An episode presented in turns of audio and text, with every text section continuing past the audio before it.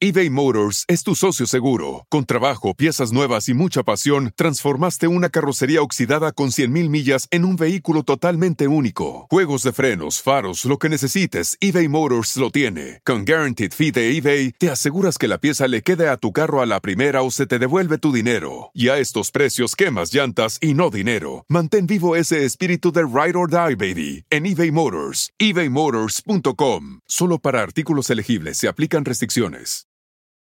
At Bet365, we don't do ordinary. We believe that every sport should be epic. Every goal, every game, every point, every play. From the moments that are legendary to the ones that fly under the radar. Whether it's a game-winning goal in the final seconds of overtime or a shot on the goal in the first period. Whatever the sport, whatever the moment. It's never ordinary at Bet365. 21 plus only. Must be present in Virginia. If you or someone you know has a gambling problem and wants help, call 1-800-GAMBLER. Terms and conditions apply. Hola. Soy Nadir Gazal y estás escuchando la página Millonaria Podcast, porque River Plate es nuestra pasión. Historias, entrevistas, columnas de opinión y todo lo que el hincha de River tiene que escuchar. Hoy, Diego Borinsky, periodista y autor de los libros sobre Marcelo Gallardo, nos habla del detrás de escena de sus obras y de su relación con el muñeco.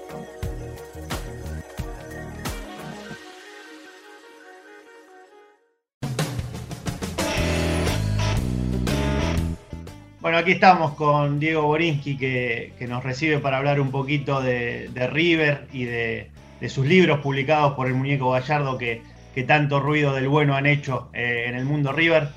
Diego, muchísimas gracias por recibirnos. ¿Cómo andás? ¿Todo bien? ¿Cómo andás, Turco? Bien, bien, todo bien. Siempre que se hablar de los hijitos, viste, es como una cosa linda para uno, ¿no? Sí, vos siempre los tratás de, como de, hijitos a, tus libros, siempre es una, es una frase que utilizás mucho en redes.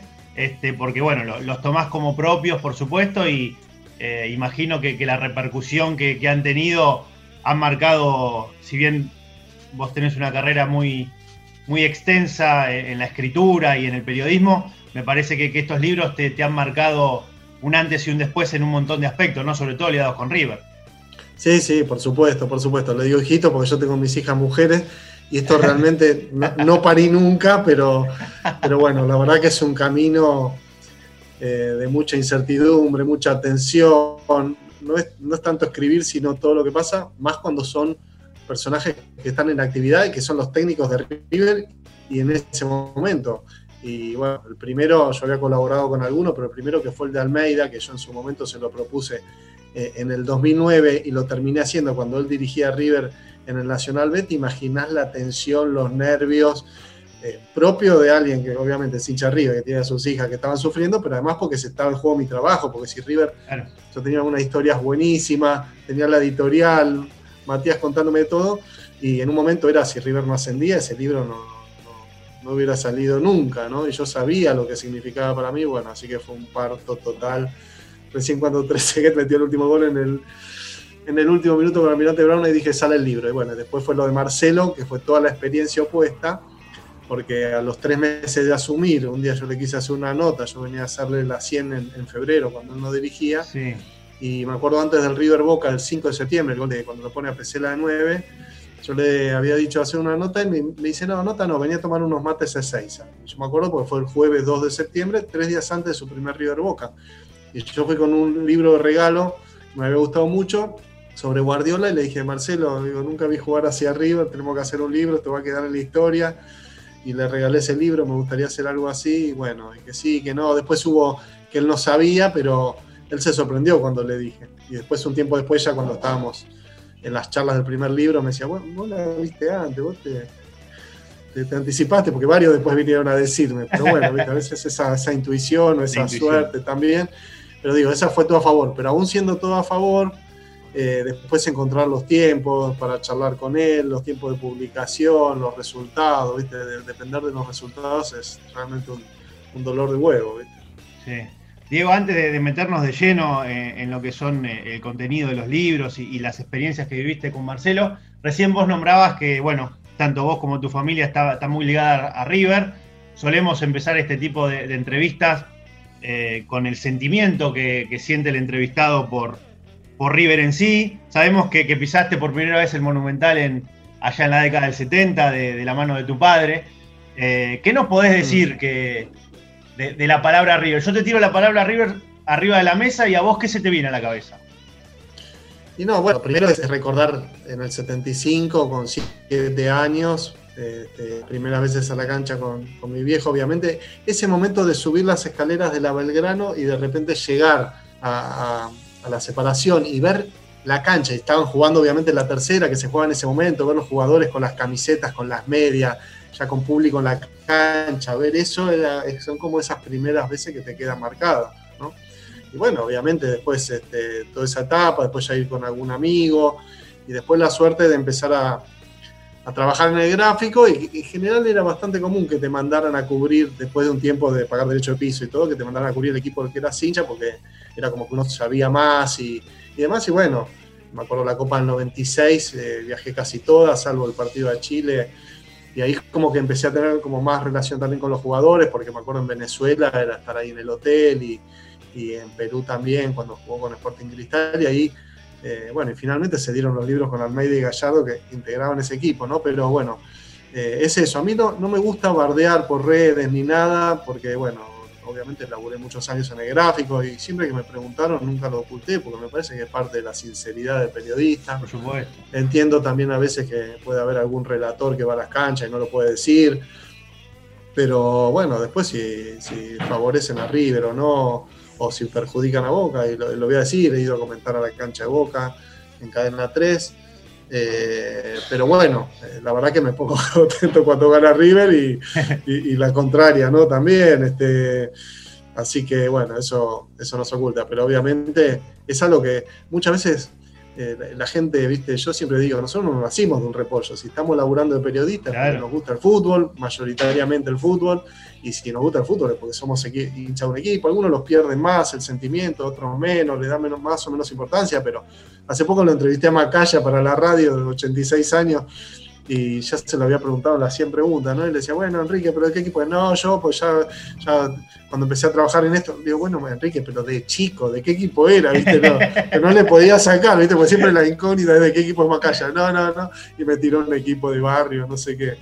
Pero bueno, esa, esa es la, la situación. Y más cuando me involucré en los libros, ahí también más todavía las ganas de que le vaya bien al primero al Almeida, después a Marcelo y y con los libros también me pasa que la gente me manda mensajes seguidos, más o menos, ¿viste? Uno por semana, dos, cinco, depende del momento, son todas cosas muy gratificantes y por supuesto quiero poder hacer otro más, ¿viste? Pero bueno, no, es tan sencillo. Ya vamos a, llegar al posible tercero, al, iba, iba, el tercero de los libros sería, iba el tercero, iba el tercero.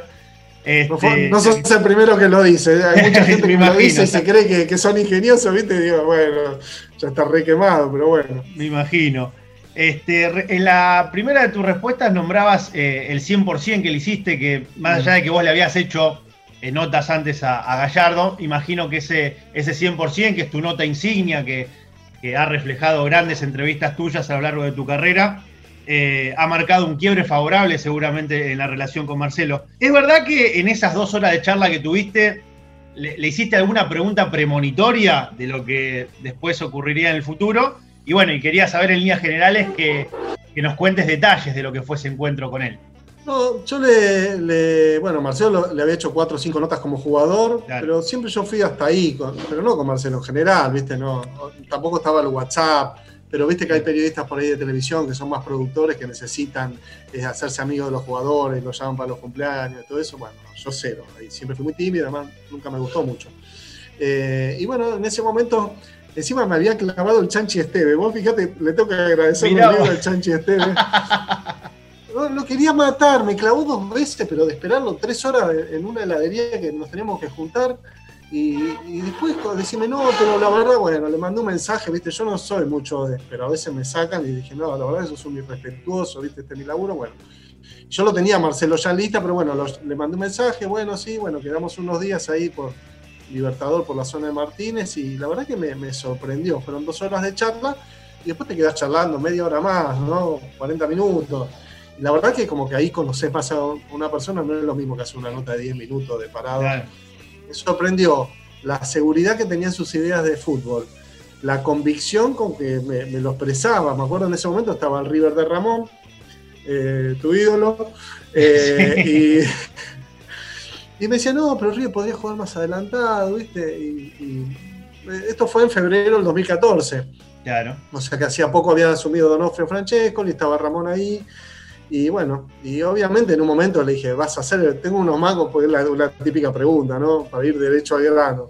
Tengo unos mangos para apostar con mis amigos, ¿vas a ser el próximo técnico de River?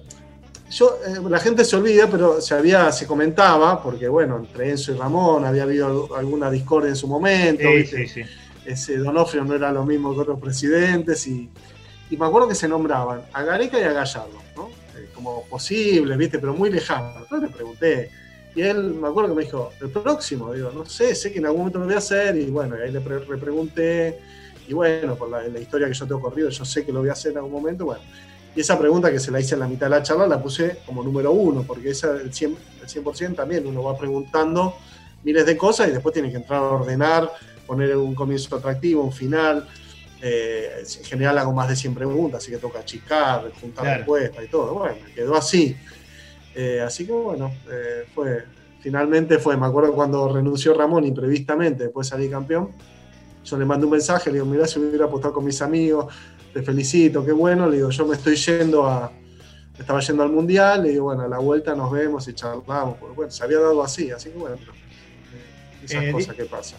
Diego, vos contabas un poco antes cómo había sido el, en los comienzos de, la historia, el momento que le propusiste hacer el primer libro, cómo fue la reacción de él y demás. Una vez que él acepta, obviamente los tiempos de, él son muy difíciles porque está muy abocado a lo que es el mundo River en el día a día, sobre todo una personalidad como la de él, que es muy trabajadora, muy obsesiva desde el buen sentido de, su trabajo. Entonces, tenían que encontrar por ahí tiempos muertos en determinadas situaciones. Vos has compartido muchos viajes en auto con él, por ejemplo, eh, yendo en los ida y vuelta a Seiza. Primero queremos saber eh, ¿Qué, experiencias rescataste de todas esas charlas en auto? Y bueno, después contanos un poquito de intimidad de, cómo es Marcelo Gallardo conductor, si maneja igual que como maneja los equipos de fútbol en, el día a día, pero más que nada que nos cuentes un poquito de, esas intimidades en las charlas en auto.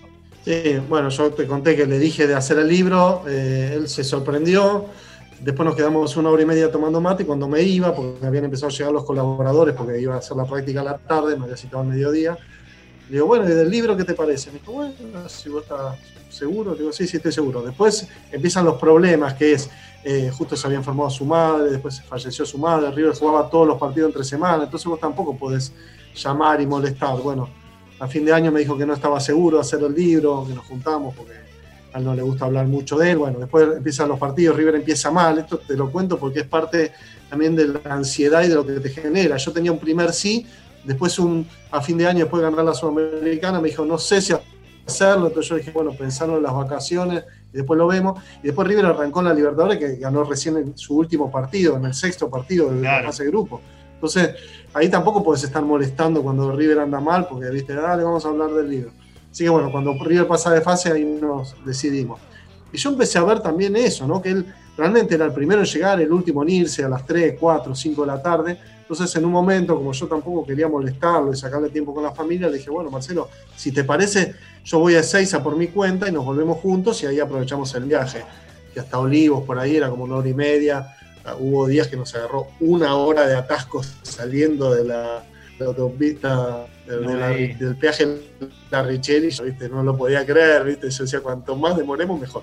Pero bueno, y, ahí empecé a descubrir ese Marcelo. Primero que, sobre todo en el segundo libro, bueno, en el primero, en un momento también me adelantaron 10 días el cierre, entonces yo estaba hasta la mano y le dije a Marcelo, y dijo, bueno, si querés hacemos un ida y vuelta de Seiza. ¿Viste? Vos fijate, el tipo siempre atento. Bueno, así que un día fui a River, me levantó en River y fuimos a Seiza de ida.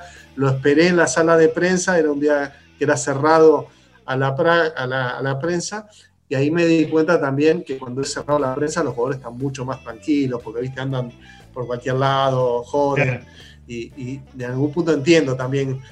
y bueno, después me volví con él. Y para la segunda, cuando le propuse el CEO, como que no quería hacerlo tan formal, participaba de las promesas con nosotros.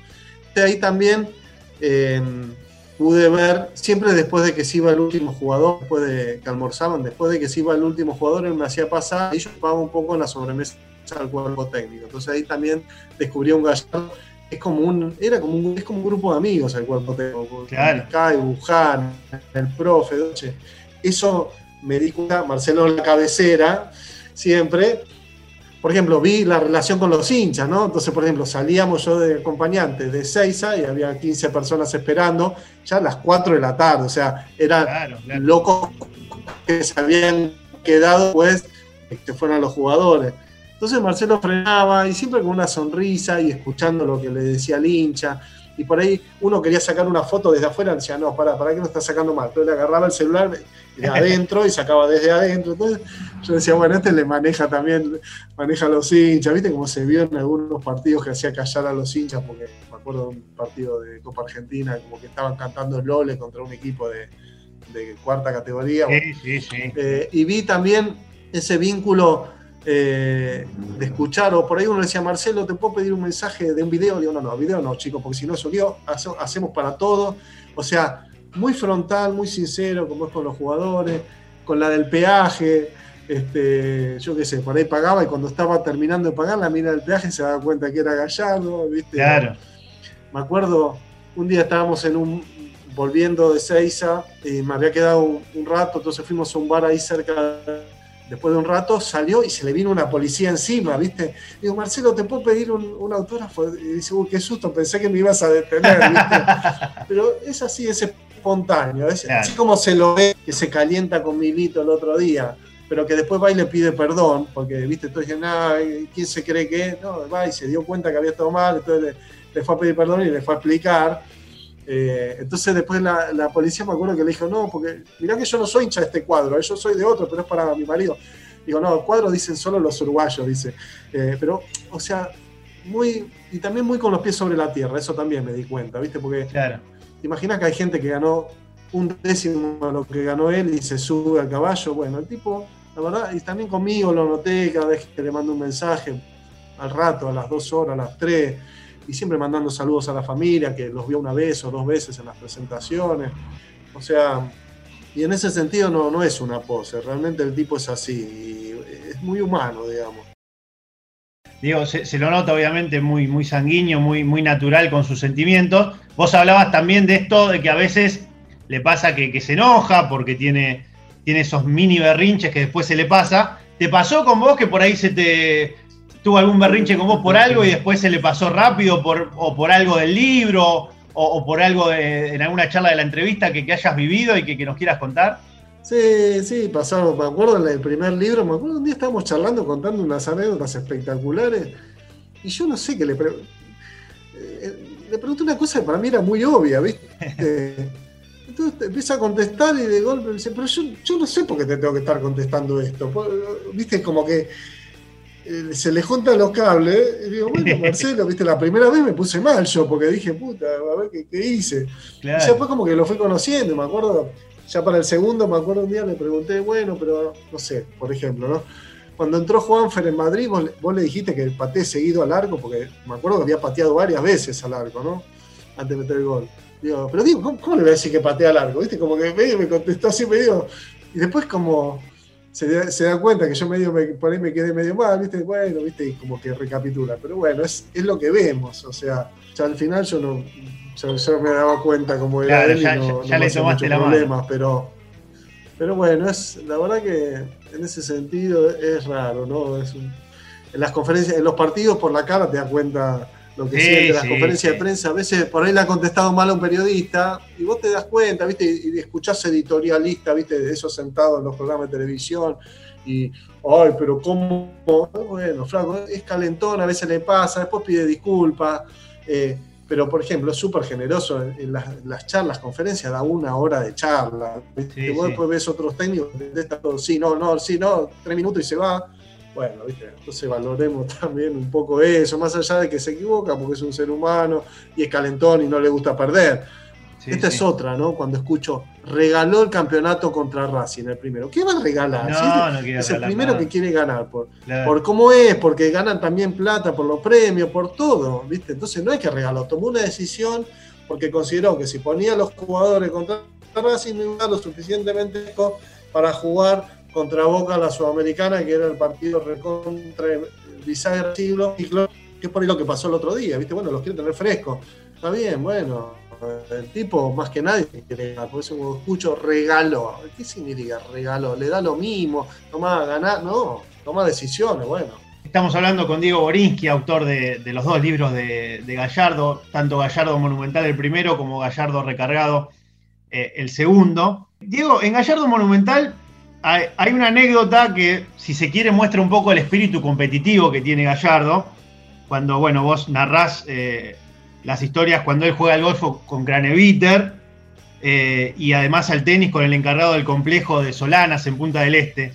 Eh, ¿qué, te, qué, opinión te genera a vos ese espíritu competitivo que vos seguramente lo conociste más en profundidad y que nos cuentes un poquito de, de la intimidad de esas historias? Bueno, esta la conté en la introducción del Gallardo recargado, ¿no? Este, y que, lo pinta, porque yo, muchos cuando me escriben me dicen, qué envidia que pudiste estar tantas horas con Marcelo, me gustaría estar en tu lugar. Y yo la verdad, más allá que obviamente reconozco la, y me, me genera mucha emoción todo lo que pasó y cómo se dio todo, y de poder vivirlo de cerca y contarlo, yo trato de contar la mayor cantidad de cosas posible. O sea, no me gusta quedarme a mí, no me gustan esos periodistas que en la radio dicen, no, tengo esto para decir, pero no lo puedo decir. No, no digas nada, Flanco, porque o sea, tu labor es, comunicar, es con la gente, no, no compromiso. Bueno, todos tenemos off the record, pero bueno, de hecho, yendo a la pregunta anterior, como dijiste, se enojó, y alguna cosa que conté, por ahí a Marcelo no le gustó. No le gustó, le pasé algunas cosas, porque tampoco era un libro en primera persona, como fue el de Alessandro, que sí, se lo pasé completo. Entonces, a veces por querer contar todo, ¿viste? Por ahí se me enojó, no, Diego, ¿esto cómo lo vas a contar? ¿Viste? Alguna vez. Pero bueno, entonces, el 31 de diciembre del 2018, después de la vuelta de, Abu Dhabi, este, yo pensé que él se iba a ir de vacaciones, le había escrito un día antes, bueno, sí, porque había leído estaba con, con Francesco ni en Nordelta, jugando al gol, yo qué sé, pensando en los refuerzos, entonces yo le dije, bueno, si no te vas de vacaciones, avísame que tenemos que terminar de, ver bien cuándo nos vamos a encontrar para el segundo libro. Yo ya venía laburando, obviamente. Entonces, el 31 de diciembre me dice, bueno, venite si querés, digo, que estoy en casa, yo estoy en Tigre, así que fui, yo qué sé, llegué, tuvimos tres horas tomando mate, charlando, nos pusimos a charlar. Y en un momento me dice, bueno, dale, te juego sin que yo le volviera a decir, ¿viste? O sea, como que le gusta a él, Y me acuerdo que, y esto lo, me, llamó la atención, empezamos a pelotear. Yo jugaba normal, hacía mil años no jugaba. Entonces, como no sé, la 15, pelota, pelota número 15, me dice, tenés buen revés y mal drive, hay que jugarte todas al drive, ¿viste? Ya tenía la cabeza. Y yo ahí, cuando me dijo eso, dijo, no, dije, no podés estar todo el tiempo pensando en la estrategia, pensando como entrenador, ¿viste? Y dije, esto lo tengo. Mi libro arranca así, ¿viste? Cuando decís. Y bueno, tenía que arrancarlo con, eso. Pero además era, porque además era el 31 de diciembre del 2018, que fue el año en que River le ganó dos finales a Boca, que no le pasó nunca en la historia, obviamente. Había jugado una sola final y la había ganado Boca y bueno, campeonato y, y la de Madrid. Así que yo me estaba yendo.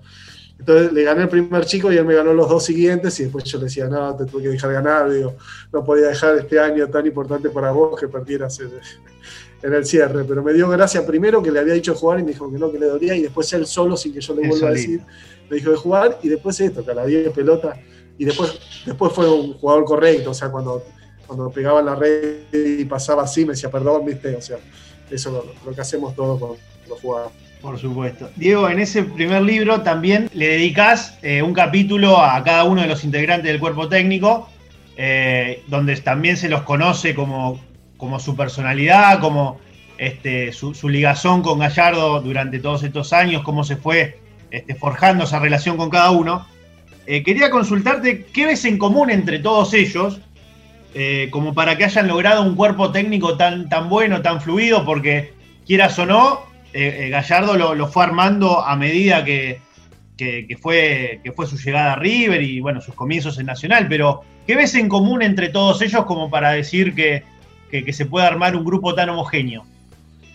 bueno, el primer libro también yo quería contar las historias y las historias que los involucran a River, con River, ¿no? Porque César Sinelli, que es el arquero, era el arquero capitán de las inferiores, jugaba en la categoría con Vizcay, lo expulsaron en un partido en Colombia, hubo una batalla campal contra un sub-20 de Colombia, le dieron dos años de suspensión y prácticamente ahí se terminó su carrera. Entonces para el tipo la revancha de volver a River impresionante. Pero bueno, él eso lo armó después de Nacional, pero eh, Vizcay y Buján eh, fueron sus compañeros de, inferiores, eh, de reserva. con Vizcay incluso vivían cerca en Olivos, iba a comer muy seguido a la casa, lo contó Juan Carlos, el padre, el árbitro.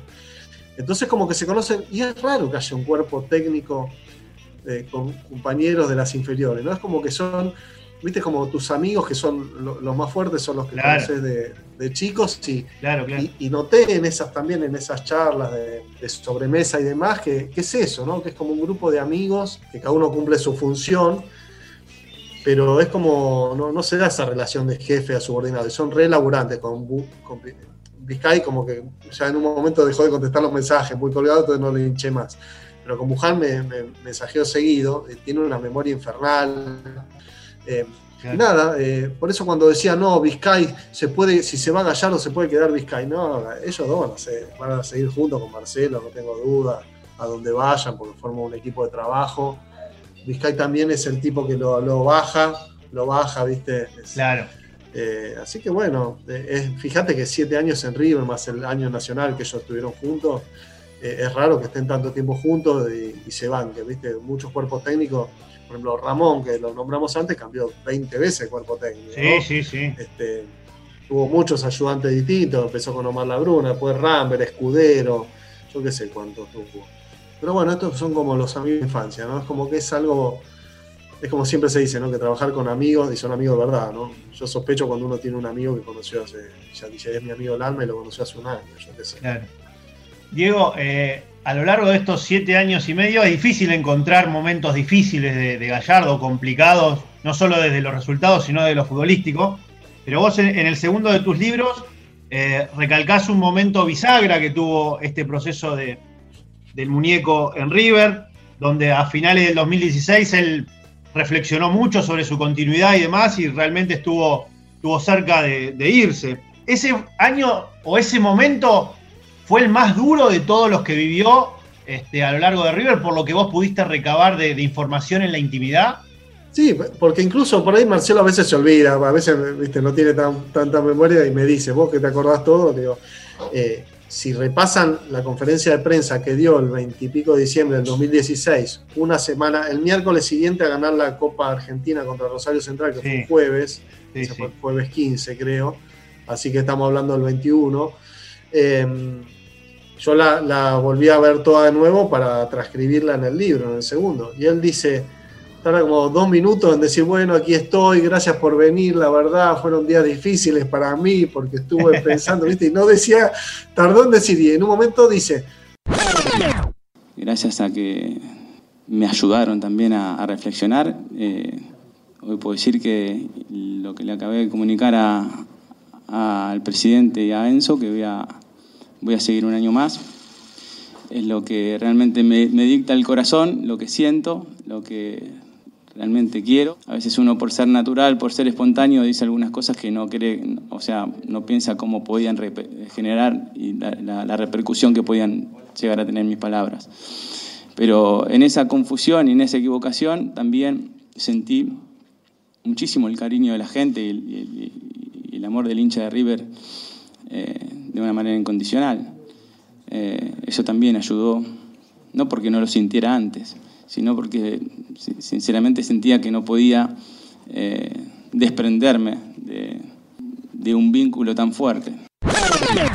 O sea que él mismo lo dijo, estuvo, estuvo muy cerca de, de, irse. Fue un año para él difícil, de mucha cara de culo, de que no le salían las cosas al equipo, Recordemos que en el primer semestre del 2016 ese campeonato dividido en dos grupos, arriba eh, creo que en su grupo de 15 salió 12 o 11, después fue eliminado en octavos de Libertadores, que fue la relación de los resultados de River, aquel partido con Independiente increíble, y bueno, y, como que, viste, se, ve que no, no, está en buena sintonía con los jugadores, bueno, arranca ganando la Recopa, en el campeonato también empieza a perder, y bueno, gana la Copa Argentina a fin de año que le permite jugar la Libertadores al año siguiente, pero realmente en ese momento, como él la pasó mal, yo le pregunté muchas veces, porque yo me junté con él, eh, cuando él dice que se va a quedar un año más, a final del 2016, tipo en abril, mayo del 2017, que yo había ido para hacer una nota para 6 al PIT, y me acuerdo, ahí me junté y le dije, che, escúchame Marcelo, si te vas a ir a fin de año y tenemos el primer libro que está contado hasta fines del 2015, porque lo presentamos unos días antes de que se fuera River a Japón al Mundial de Clubes, digo, van a faltar, no están contados, tenemos que contarlo, le digo, porque imagínate, contamos, porque yo originariamente, yo había pensado hacer un libro con Gallardo, un libro, pero después se fueron dando las cosas, siguió la buena onda, veían los mensajes, entonces me dice, no, pero dos años es muy poco para contar, yo qué sé, le digo, bueno, pero sí, que sí, que no, bueno, al final entonces, a fines del 2017, en el segundo semestre, yo me junté cuatro veces, me volví con el auto, me acuerdo una vez después del partido con Wisterman, por ejemplo, el 8 a 0. Y yo le preguntaba, bueno, ¿qué vas a hacer, Marcelo? No sé, pero ¿de qué depende? Y no sé.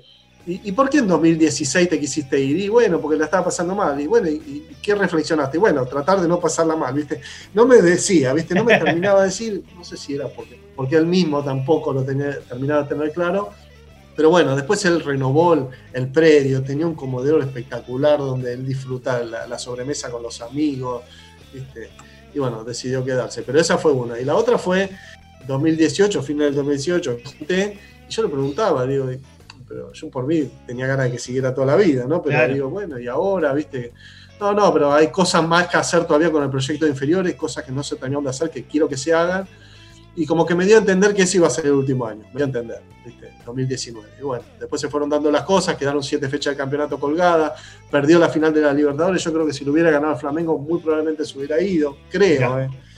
Eh, pero bueno, se, ¿viste? se quedó con esa sangre ahí en el ojo y dijo, bueno, me quedo, y después ya se quedó, después vino la pandemia y pasó eso, pero bueno, son esas cosas, ¿viste? Yo creo que en el fondo él va el día que se vaya va a decidir medio sobre el momento. No, creo que hoy tenga claro, por ejemplo, que va a ser a fin de año. No, no, totalmente. Diego, vos recién nombrabas, bueno, que afortunadamente pudiste hacer un libro más donde pudiste este, contar también las experiencias en Madrid y demás por todo lo que significó esa final. Y puntualmente, hablando un poquito de, lo que fue el partido en Madrid, es cierto que hay una anécdota graciosa cuando vos le preguntaste eh, por, el eh, por si se había comunicado con los ayudantes eh, en lo que fue la final, que, él, bueno, tuvo que estar afuera por la suspensión. Este, ¿Es verdad que hay una anécdota graciosa con lo que él te respondió eh, de esa pregunta? Y bueno, ahí, hay cosas, una de las pocas cosas que me, tuve que guardar, pero bueno. Ah, bueno. Hay cosas que no. Hay cosas no se pueden no, eh, no, se pueden, pero bueno, sí. Este, además, todos tenían muy claro, todos tenían muy claro los cambios que podía pasar y que no y demás. Pero bueno. Algunas cosas, ¿viste? Secreto profesional. Eh, lo que es cierto es que no vio el gol del Piti, ¿no? Eso es verdad. Él no, vio el gol sí, él baja, sí, él baja cuando dan el descuento y empieza por las escaleras, estaba. Ahora ya tengo que releer, pero estaba con la roca y con alguno más y estaba ahí para entrar y medio este, de golpe ya cuando estaba abajo escucha como un gol y medio le termina diciendo la, la chica que organiza los viajes, no, es de River, ¿viste? No, no entendía porque... Claro, no entendía nada. Eh, además se demoró, ¿viste? Porque con, el corner, la amonestación a Tevez y a, Casco, como que se demoró ese final y, y, bueno, pero sí, ahí estaba bajando las escaleras, es un momento increíble, ¿no? Porque el padre de todo estaba ahí perdiéndose toda esa, toda esa historia, ¿no? Eh, hace poco hablamos con, Facundo Arduzo, el piloto de, TC, Super TC 2000, y él nos comentaba que, bueno, revivía un poco todo lo que fueron estos últimos años, los estaba otra vez reviviendo en carne propia leyendo tus dos libros, que estaba entusiasmado y muy, este, muy sorprendido con, un montón de historias y que, le, servían para, para, revivir todos estos años. Eh, y nos ha pasado también en redes, nosotros que somos de, andar mucho en redes, de, ver el ida y vuelta que has tenido con, la gente y con mucha gente también conocida. ¿Hubo algún personaje eh, en general que te haya sorprendido, que haya tenido una buena recepción de tus libros o que te haya dicho, mirá, los leí, la verdad que, me gustaron? ¿Hubo alguno que te sorprendió más que otro? Yo no tendría que ponerme a pensar. Facu fue uno que me dijo, y yo tengo cero idea de auto, pero obviamente sé quién es, así que bueno, ahí, ahí empezamos.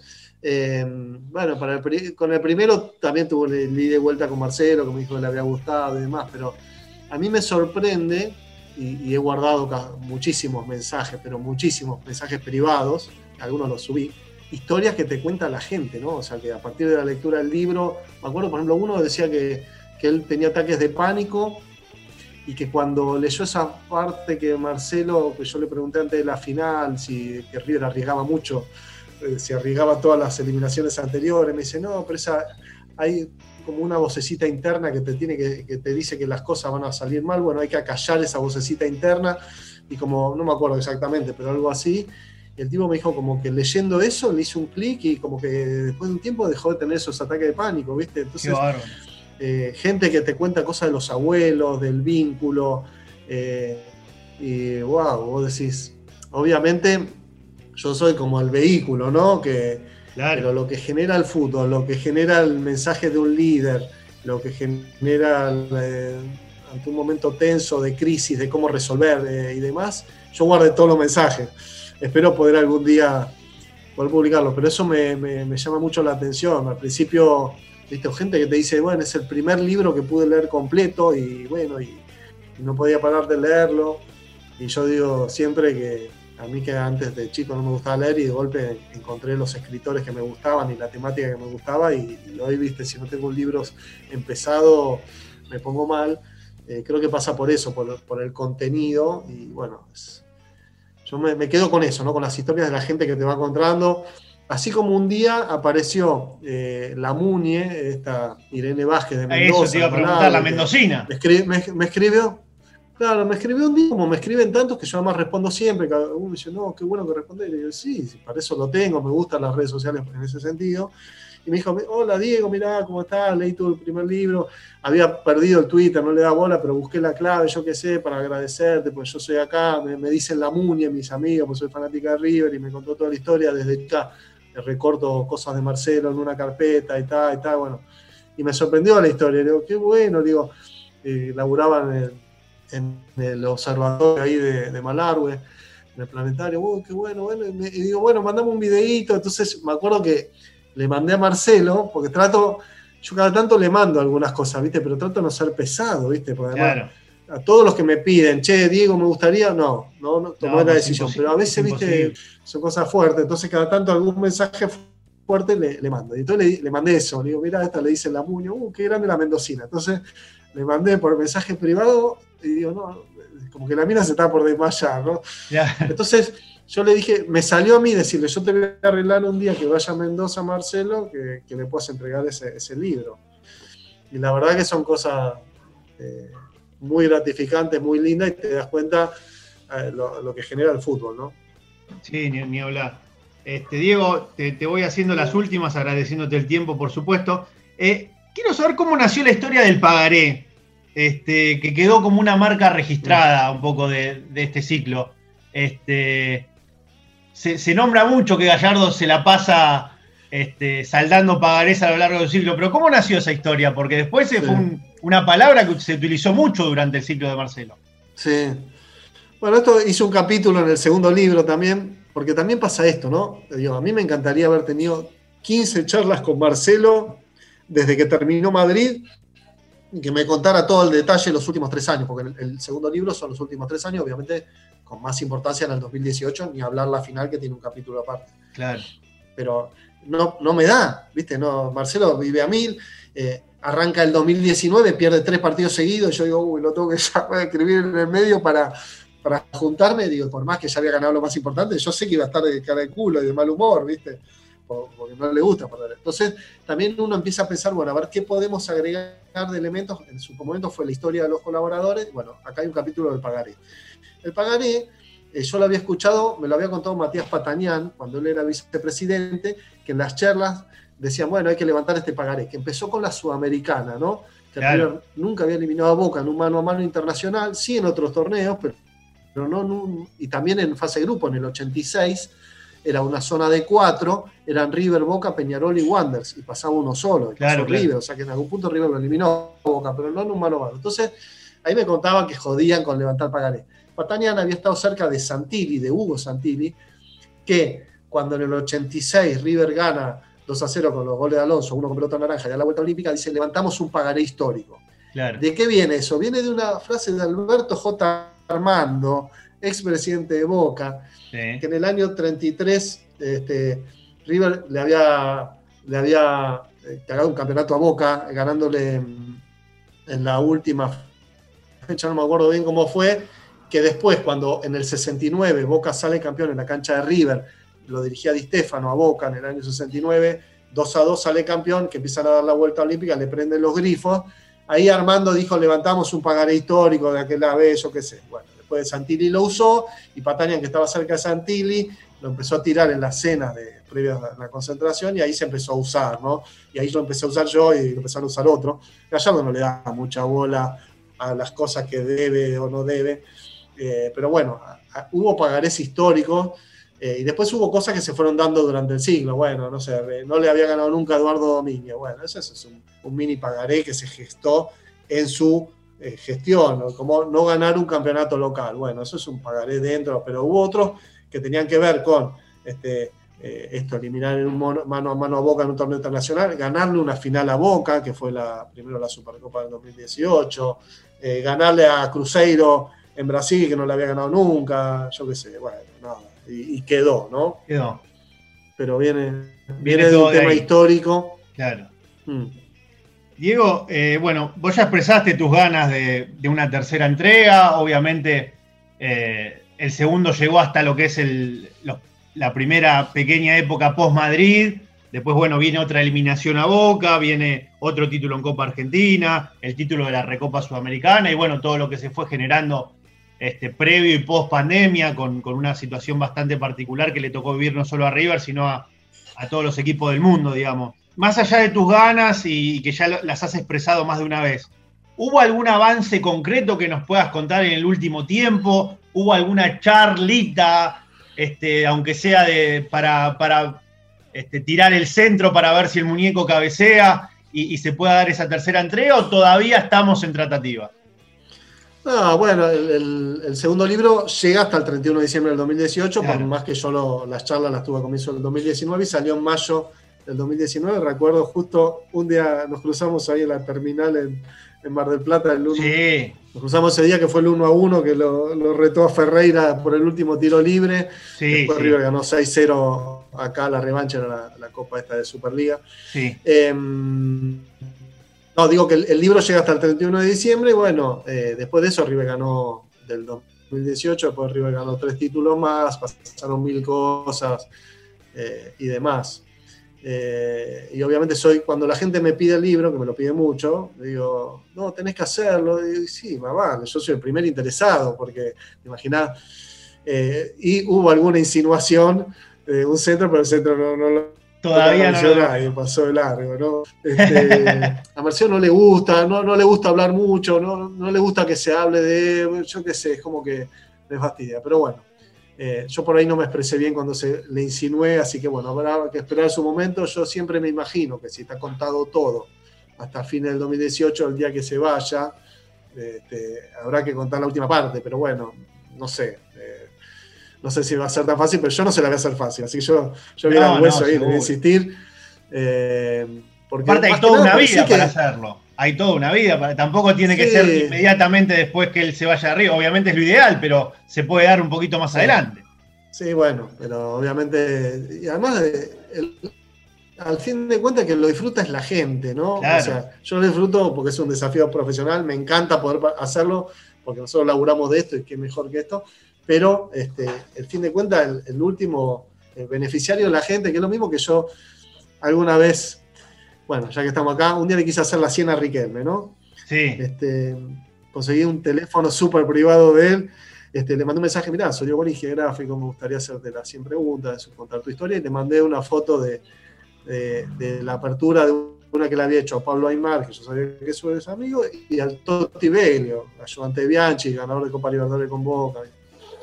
Lo miró no me contestó. A los dos días le volvió a decir. Y me bloqueó, me di cuenta. Ahí, ahí aprendí lo que es bloquear. Cuando te queda un solo tilde, te desaparece la foto, entendí que se va a bloquear. Entonces puse un tweet, puse un tweet re enojado, ¿viste? Bueno, sin insultar, pero dije, la verdad, escribí esto, me bloqueó, qué buena gente, yo qué sé. Ah, todo bien. En un momento pasó a las 12 tuitera ese tweet. Ah, la lluvia de puteadas que empezaron a caer. Y cada tanto alguien lo, lo vuelve a poner, yo no lo borré. Dice, ah, jajaja, a veces y yo digo, al fin de cuentas, yo sé que en este caso todos los hinchas Boca lo hubieran disfrutado ese 100%, ¿viste? Porque claro. Eh, de contar la historia. Y al final, lo que nosotros hacemos en el libro, todo, es para que lo lea alguien y que le guste, ¿no? Eh, este es nuestro trabajo. Por eso Eh, yo, ese es mi mensaje cuando tenga que tratar de convencerlo Marcelo, que no va a ser fácil, ¿no? Llevarle algunos mensajes de la gente diciendo eso. Totalmente. Diego, te agradecemos al mil por ciento el tiempo, las historias, obviamente a nosotros también nos da ganas de, escribir un libro para la página con todas tus historias, pero bueno, este, creo que, quedó bastante claro eh, cómo, fue el periplo que, transitaste eh, gracias al muñeco, así que bueno, te, agradecemos mucho por el tiempo, esperamos con muchas ansias eh, que alguna vez ese centro sea devuelto y, que podamos tener la tercera entrega para, disfrutarlos todos como, como hinchas, como hicimos los otros dos. Este, y bueno, muchísimas gracias por, por haber estado acá con nosotros. Bueno, gracias a ustedes. Para mí, como te dije, es un, placer hablar siempre de, los libros, de River, de Marcelo. y si yo me aprovecho el tiempo que estoy en pandemia, estoy con otra obra vinculada, pero con un grosso, grosso, grosso de River. Así que bueno. Ah, bueno, bueno, tiraste ahí el título. Está bien, tenemos ahí un título. etapa de, de preparación, pero pero mientras tanto me estoy entreteniendo mucho, y también con todo el estrés que eso significa, pero, pero también sé que es algo que va, o sea, salió el de Alessandro en marzo de este año, me lo pidió él, yo qué sé, eh, y ahora estoy con otro, y bueno, espero que, también pueda llegar a fin, porque también es una apuesta muy loca la que hice, así que bueno, vamos a ver, vamos a ver. los mejores deseos con eso, Diego. Gracias por, por el tiempo y bueno, eh, nos estamos cruzando, ojalá pronto en alguna terminal nuevamente, que, que todo esto se, se desaparezca rápido, lo más rápido posible, que podamos volver a viajar por a cubrir partidos. Sí, volver a la cancha, que es algo que uno dice, ¿cómo pasó? Y ahora ya hace tanto tiempo que no vamos con la gente, toda esa cosa tan linda, así que bueno, esperemos, si no, en el Monumental vernos pronto. Un abrazo grande. Across America, BP supports more than 275,000 jobs to keep energy flowing. Jobs like building grid-scale solar energy in Ohio and producing gas with fewer operational emissions in Texas. It's and, not or. See what doing both means for energy nationwide at bp.com slash investing in America. At Bet365, we don't do ordinary. We believe that every sport should be epic. Every goal, every game, every point, every play. From the moments that are legendary to the ones that fly under the radar. Whether it's a game winning goal in the final seconds of overtime or a shot on the goal in the first period. Whatever the sport, whatever the moment. It's never ordinary at Bet365. 21 plus only must be present in Virginia. If you or someone you know has a gambling problem and wants help, call 1 800 Gambler. Terms and conditions apply.